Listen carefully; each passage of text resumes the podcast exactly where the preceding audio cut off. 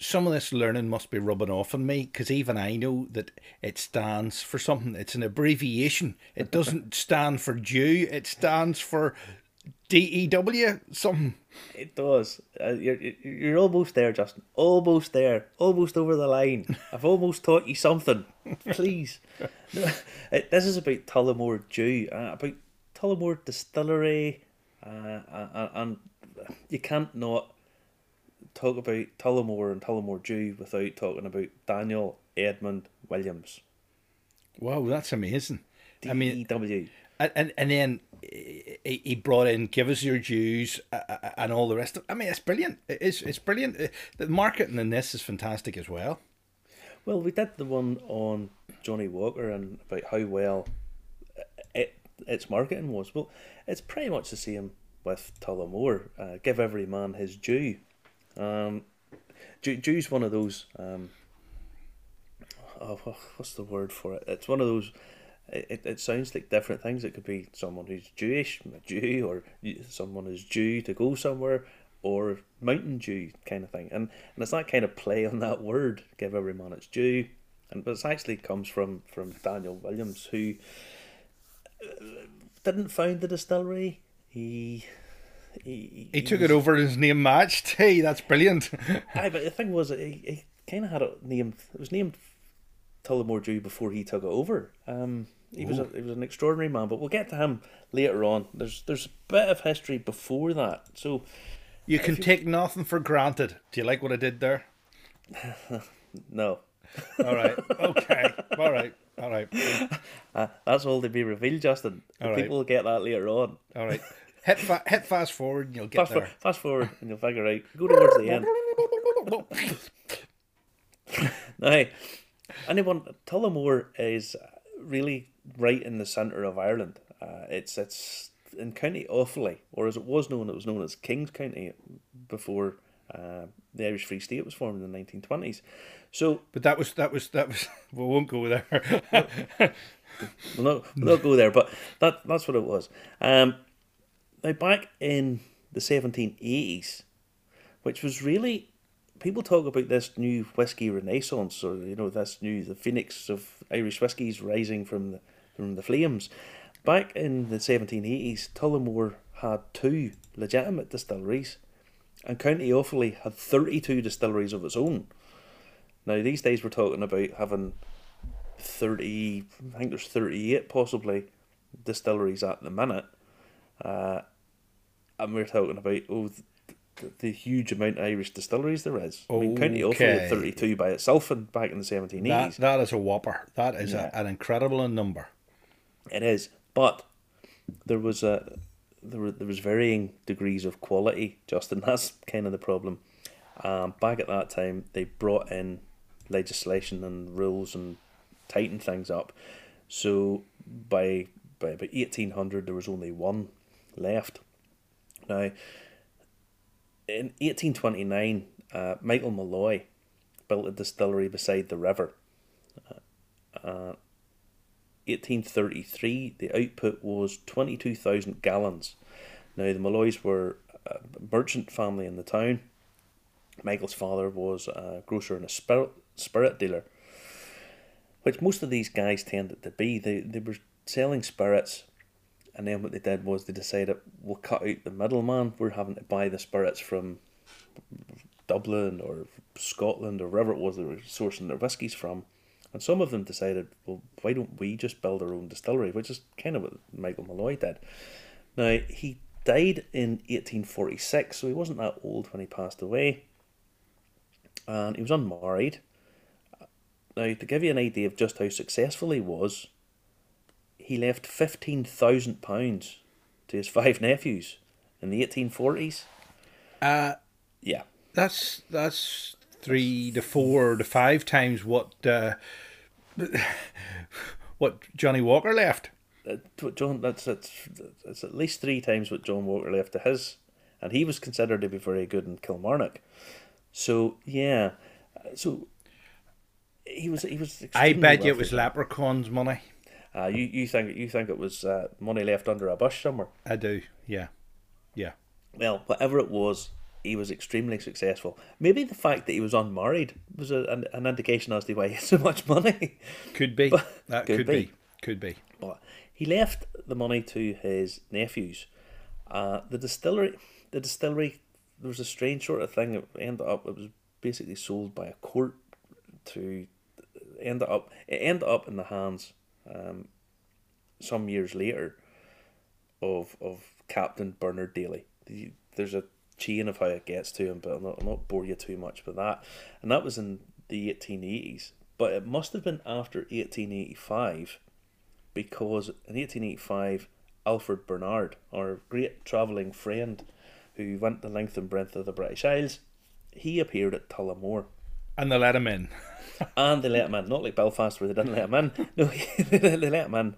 And when he arrived, he, he describes it, and this is one of the joys of Barnard's book. He describes about how uh, when he got there, the uh, there was the sort of annual uh, festival was on, and he talks about the the band was playing "Wearing of the Green," and the second brought up the rear gave us "God Bless Old Ireland," uh, and although we hailed from the land of the Saxon, we were not afraid.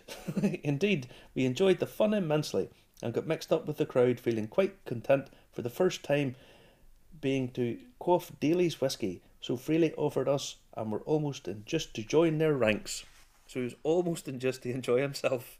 so, so no, so again, Barnard goes through his stuff. He gives a, wonderful sort of setting of, of the distillery and so on and so forth, and talks about how the town used to be called Kilbride, but it was destroyed by fire. That was the first ever air disaster. It was a hot air balloon snagged on a chimney and basically burnt down the centre of the town. But it was rebuilt and renamed Tullamore. There's a story there about your friend that was caught up in Lockerbie, but we won't, we won't reveal it on a podcast. No, that, that if anybody wants to know about that, send, send me a private message and we'll get back to you. Um, yeah, very strange guy. Uh, when when he talks about it, uh, he talks about how obviously he goes through the, the the output and so on and so forth, and one of the things he gets it's a bit strange now. Barnard doesn't make many mistakes, but I'm pretty certain sure that this is a mistake. He talks about the still house and he says the still house built in stone pillars over the river and I've seen three worm tubs, very handsome vessels. The still house is a fine open building containing four old pot stills. There are no others on the premises. The following is their capacity. Two wash stills each holding 16,000 gallons, fair enough. A low wine still of 5,500 gallons and a spirit still of 10,500 gallons. Now, your low wine still should always going to be much bigger than your spirit still, so I assume he's made a mistake there and confused the low wines and the spirit still. He's just transposed them, probably, yeah. I think he's probably just made a little bit of a mistake. Um, but it would be very surprising if if that if it wasn't that he made a mistake. So just Well, if you're visiting every every distillery in the British Isles, so, you know, it's... Uh, it stands to sense, yeah. But uh, I mean, surely during an edit or something they could have corrected that. I don't know, but I would doubt if that's actually the right figures.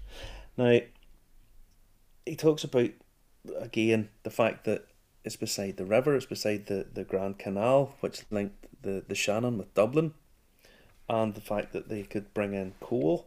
beautiful spot. And it's a, it is a beautiful spot, it really is. And he goes on to say, uh, the whisky is old pot still and sold all over Ireland, but principally in Dublin, whilst the large quantity goes to Liverpool, London, and Australia.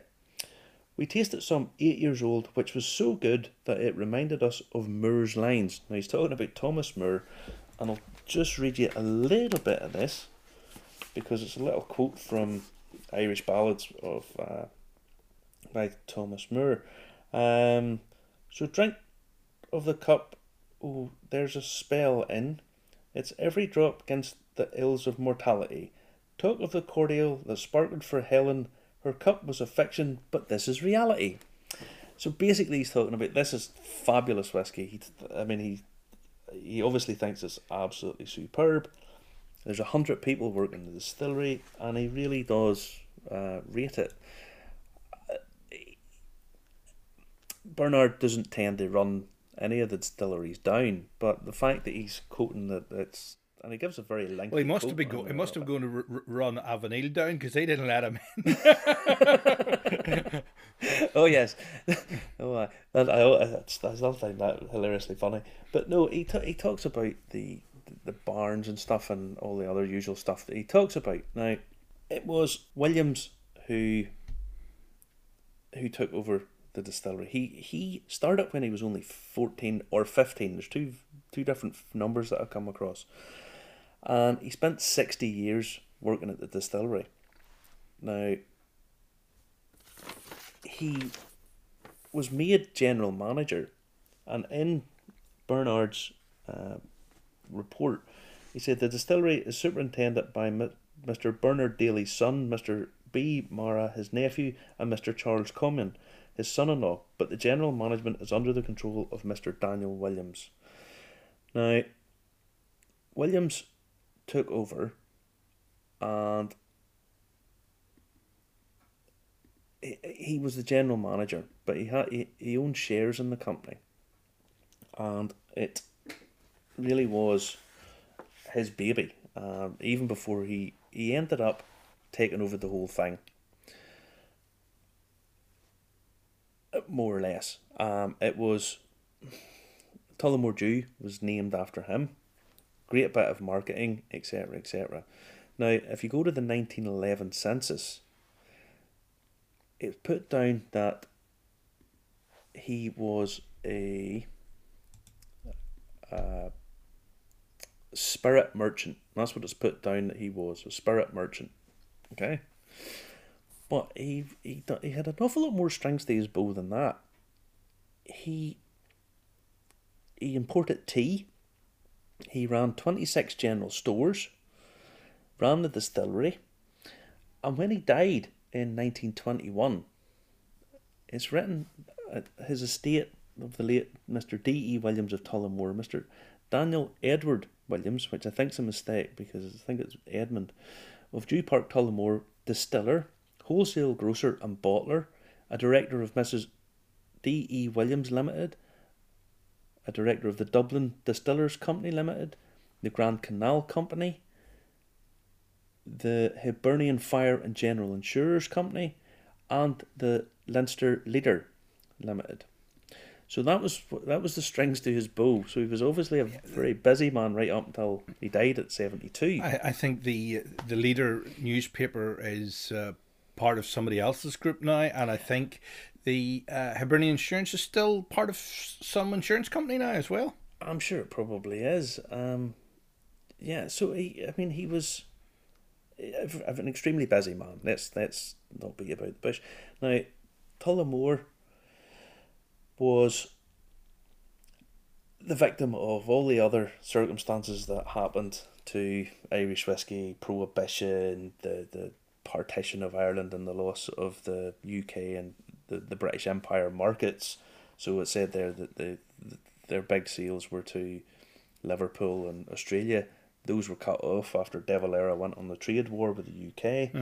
Um, and it wasn't actually until 1954 that Tullamore was actually Tullamore Dew was sent over to America. One of the reasons was it managed to survive.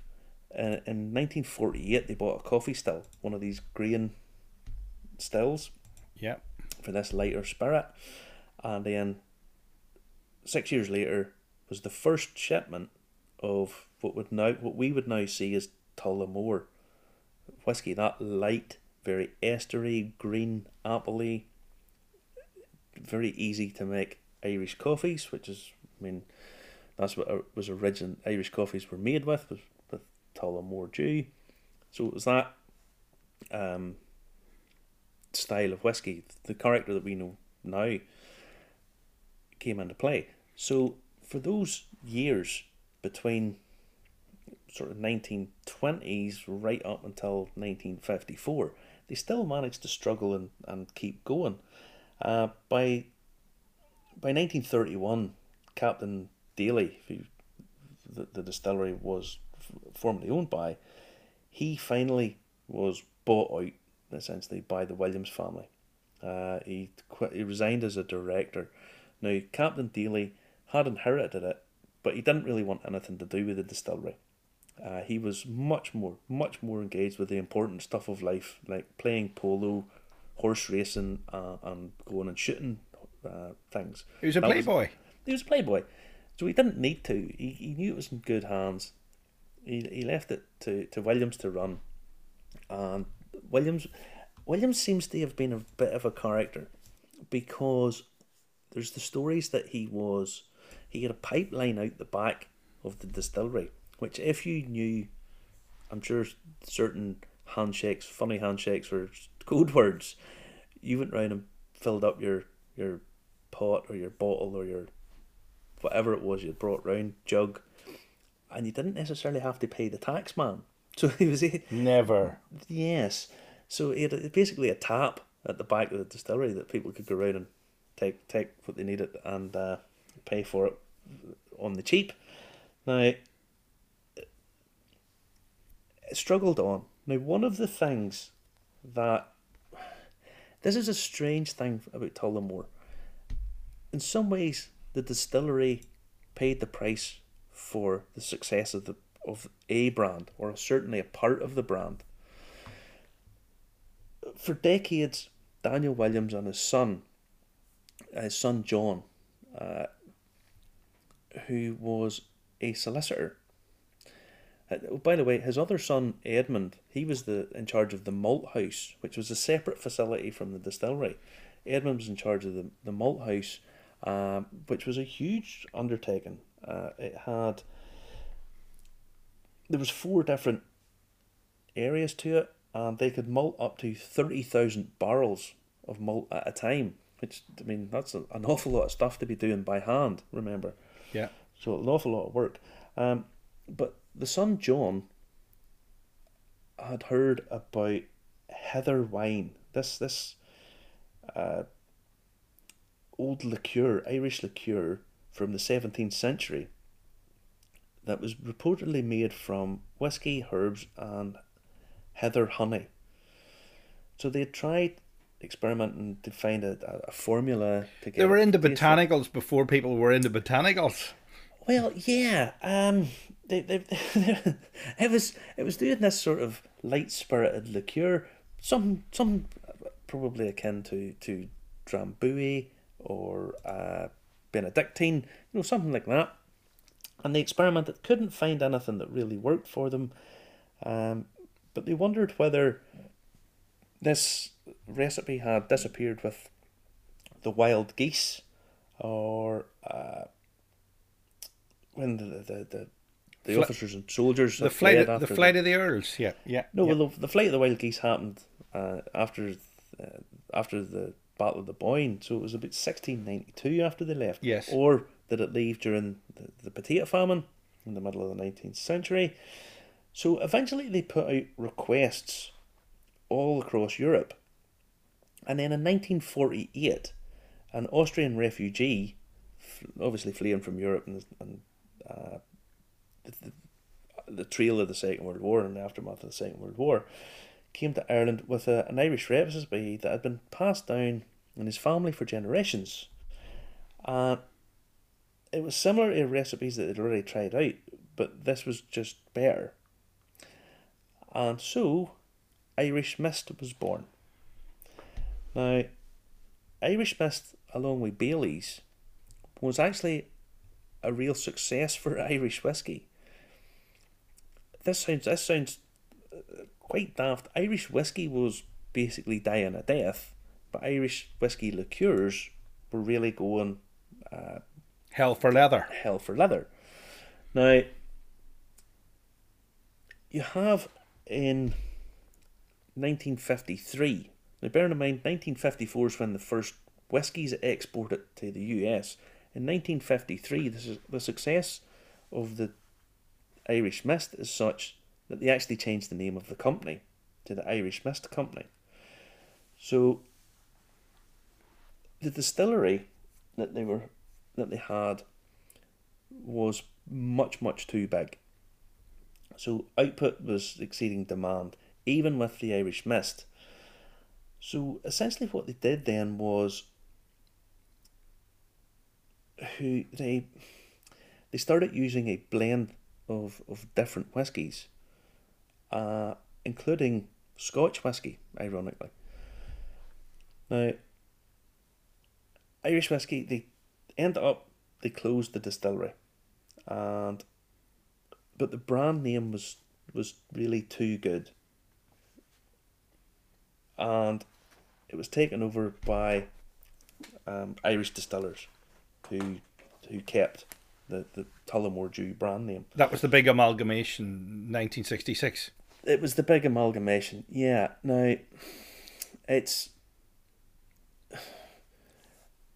Williams's granddaughter, Teresa, was married to Frank O'Reilly. Now, Frank O'Reilly was the head of Powers Whisky, and he had transferred the production of Tullamore to Dublin and closed the original distillery in, in 1954.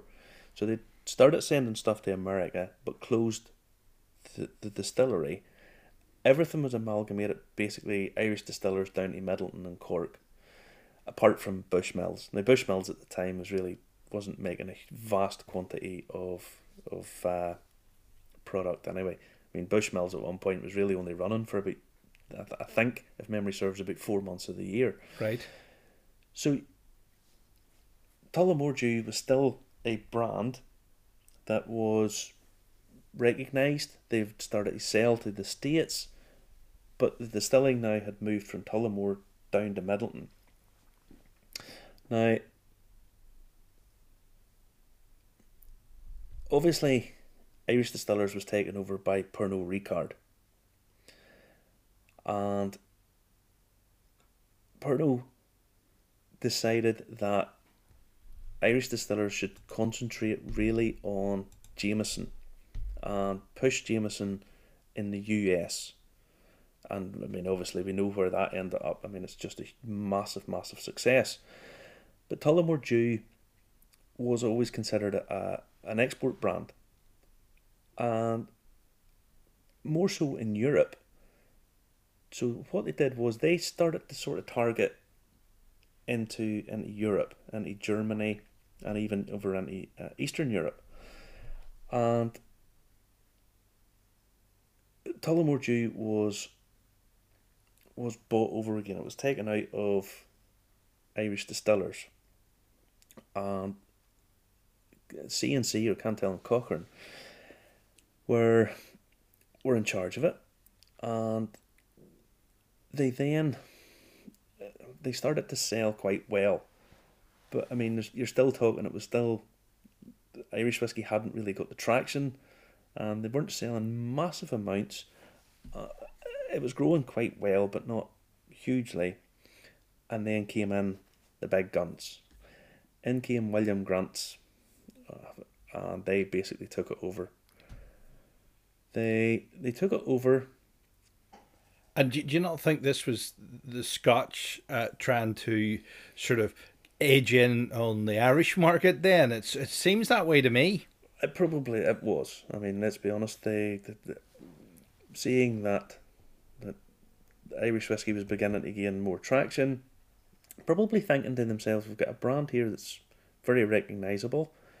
It has a lot of positives. It's in markets that we're probably already in, uh, but it's not necessarily in the States. So there's huge room for growth there.